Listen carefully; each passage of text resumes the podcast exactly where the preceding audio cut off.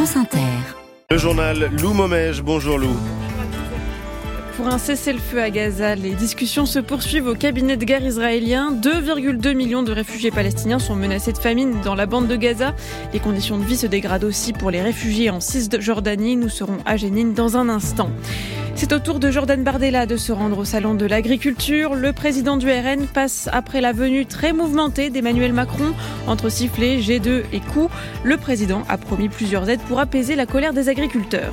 Marseille est-elle l'une des villes les plus dangereuses d'Europe? Plus de la moitié de ses habitants se sentent en tout cas en insécurité le soir, une peur qui perdure alors que la délinquance quotidienne baisse depuis plusieurs années. Et à 7h50, l'Ukraine peut-elle encore gagner la guerre? Cela fait deux ans que la Russie envahissait une partie de son voisin. Aujourd'hui, le front semble figé et l'aide occidentale bien fragile.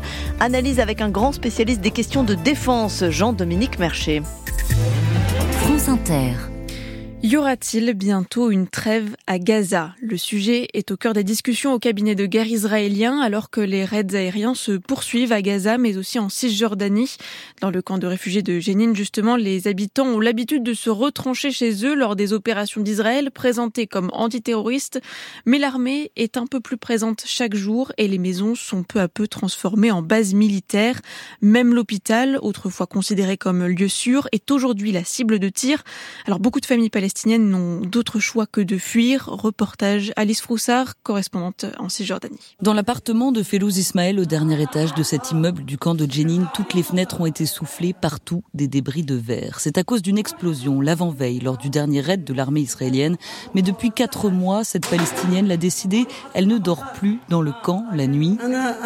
Je suis partie du camp de réfugiés car je ne supportais plus ce qu'il s'y passait. Tous les jours, des invasions, des tirs, des frappes. Tu as vu le plafond brisé Tu as vu mes fenêtres On ne peut plus vivre dans cet endroit. Ça y est, je pars. Alors elle loue à Bourkine, le village voisin, une toute petite chambre, une salle de bain pour elle et son fils. Pas d'argent pour quelque chose de plus grand, alors qu'elle vivait avant dans 140 mètres carrés. À chaque fois, son cœur se serre quand elle revient où elle a vécu depuis plus de 15 ans. Évidemment, on savait que l'armée utilisait la maison comme base, mais là, ils viennent de plus en plus. Ils ont même transformé l'endroit en un centre de détention à un moment. Ils ont pris les jeunes et ils les ont enfermés ici.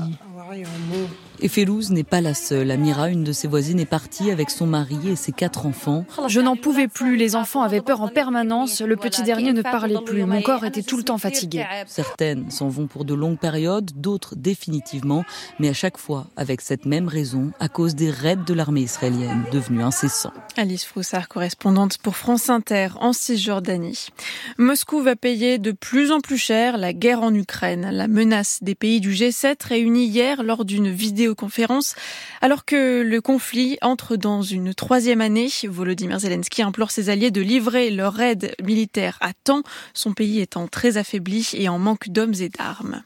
Le bulldozer Donald Trump ralph la Caroline du Sud. L'ancien président est arrivé en tête du scrutin de la primaire républicaine face à Nikki Haley, sa dernière concurrente. Un pas de plus pour Donald Trump vers la présidentielle américaine de novembre. C'est le quatrième État qu'il remporte et les sondages le donnent gagnant dans tous les autres. On revient en France. Jordan Bardella, le président du RN, est attendu au Salon de l'Agriculture aujourd'hui. Il succède à Emmanuel Macron qui, lui, a été accueilli par les sifflets, des violences aussi. Six manifestants ont été interpellés et huit policiers blessés. Au terme de cette visite mouvementée, le président a annoncé plusieurs mesures en faveur des agriculteurs. Un plan de trésorerie d'urgence est prévu d'ici la semaine prochaine. Le chef d'État a aussi annoncé des prix planchers pour chaque filière agricole, c'est-à-dire des prix minimums pour protéger les agriculteurs dans les négociations avec les industriels. Les idées sont là pour euh, José Pérez, coprésident de la coordination rurale en Lot-et-Garonne. Reste à les mettre en place. C'était hyper important d'être reçu et qu'il soit à notre écoute. Il me semble qu'il a été assez à notre écoute. Il a dit des choses percutantes, des choses que s'ils sont mises en place, ça sera des choses bien concrètes. Un plan de trésorerie a été lancé pour lundi. Dès lundi, les préfets doivent lancer un plan de trésorerie chez eux, dans chaque département. Nous veillerons au grain pour y être avec nos banques, avec notre préfet, pour justement que les agriculteurs, que tous les agriculteurs qui sont en difficulté et qui le souhaitent, bénéficient de ce plan de trésorerie. Monsieur Macron nous a donné un rendez-vous dans trois semaines, on sera là, nous aussi, pour veiller au grain. Pour éviter d'autres débordements, comme on l'entendait en fond sonore, la direction du Salon de l'Agriculture veut aussi encadrer la consommation d'alcool. L'an dernier, les beuveries allaient bon train au stand de boissons, dans les allées, mais aussi à l'extérieur des pavillons. Mais cette année, pas question de se laisser submerger. Steven Goyer, le salon fait aussi de la prévention auprès des visiteurs. À chaque entrée de pavillon, on peut voir cette affiche, un verre d'alcool avec le message Restons modérés. Et dans l'allée centrale, un stand qui propose un verre d'eau gratuit. Attention, dernière question. Avec des quiz pour les visiteurs. Votre dernier verre du salon. De l'eau De l'eau Célian est venu s'hydrater avec ses amis, certains verre de bière à la main après un début de journée déjà chargé. Après, il y a d'autres choses. Il y a l'eau de vie, le vin, vin de paille qui vient de Corrèze, excellent. Voilà, c'est au programme du coup Ah, mais c'est déjà fait. Entre les pavillons, des désoiffeurs sont également sur le pont pour offrir des verres d'eau. Dispositif mis en place par l'entreprise Pernod Ricard. En plus, d'autres messages de prévention dispatchés un petit peu partout dans le salon. Antoine Cardon est délégué général de prévention et modération, association créée notamment par les Brasseurs de France. Peut-être que les organisateurs les dernières se sont fait un peu dépasser par l'ampleur d'un phénomène qui sur Internet, où des gens se sont un peu donné rendez-vous pour aller euh, exagérer un peu leur consommation sur le salon. Donc là, on essaye de calmer le jeu. C'est des petits stickers, c'est des petites affichettes, juste pour rappeler sans être docte et euh, donneur le leçon que l'alcool, c'est deux verres par jour maximum et pas tous les jours, et que pour que le salon reste une fête, il faut respecter ses repères de consommation. À l'intérieur, les exposants doivent respecter la loi et ne pas resservir les personnes ivres. Dans le cas contraire, la sanction peut aller jusqu'à la fermeture du stand. Steven Goyer pour France Inter. L'eurodéputé Valérie Ayer, pressenti pour être tête de liste Renaissance aux élections européennes. Une information de la tribune dimanche et de notre éditorialiste politique Ludovic Vigogne. Ancienne adhérente de l'UDI, Valérie Ayer a rejoint En Marche en 2017 avant d'être élue à Bruxelles en 2019. Marseille ne déroge pas à sa réputation. C'est l'une des villes européennes où l'on se sent le moins en sécurité. Elle se classe même derrière Rome et Athènes selon une enquête de la Commission européenne.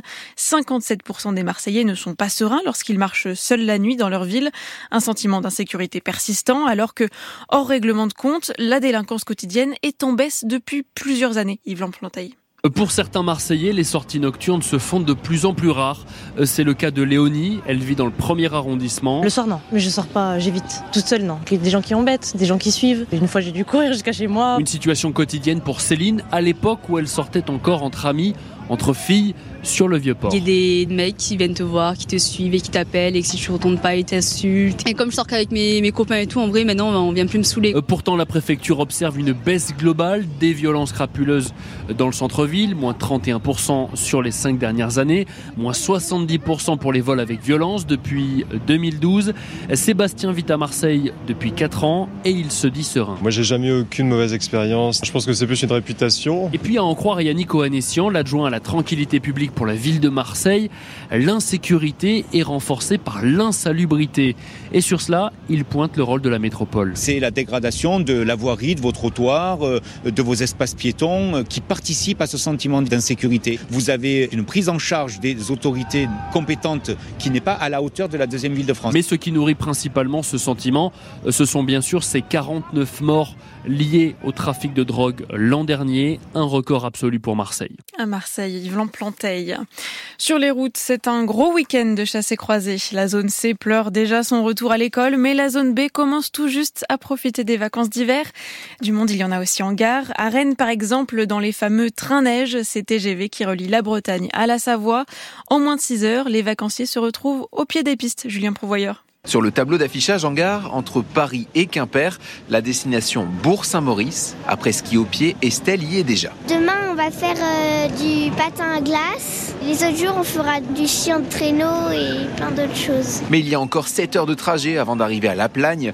Le train reste l'idéal, assure Sandy. On a plus de confort, euh, puis avec une enfant en bas âge, c'est quand même beaucoup plus facile en fait. De jouer, de pouvoir manger, d'être tranquille. En, en, plus, en train direct, c'est beaucoup plus simple. Quoi. Et même s'il faut trimballer les sacs, les casques et les doudounes, Vladimir ne préfère pas reprendre sa voiture. L'année dernière, on était en voiture et c'était bien bouchonné à partir de Léon et on a dépensé toute la journée dans les bouchons en gros et on est arrivé vers minuit à peu près. Pour les prix d'un billet, comptez en moyenne 200 euros l'aller-retour, un budget nécessaire pour Angélique, son mari et ses deux enfants. C'est un petit peu plus cher évidemment, mais je pense qu'on va s'y retrouver par une journée repos et puis tranquillité dans le train quand même. Tellement confort que ces billets sont très prisés, explique Jean-Paul. Il faut vraiment se lever à 5h50 du matin, être prêt à cliquer euh, et à recliquer parce que voilà, on est nombreux euh, à la même heure euh, en train de chercher ses billets. Les deux trains au départ de Rennes étaient complets, c'est-à-dire plus de 1000 voyageurs en direction des pistes. Julien Prouvoyeur à France Bleu Armorique.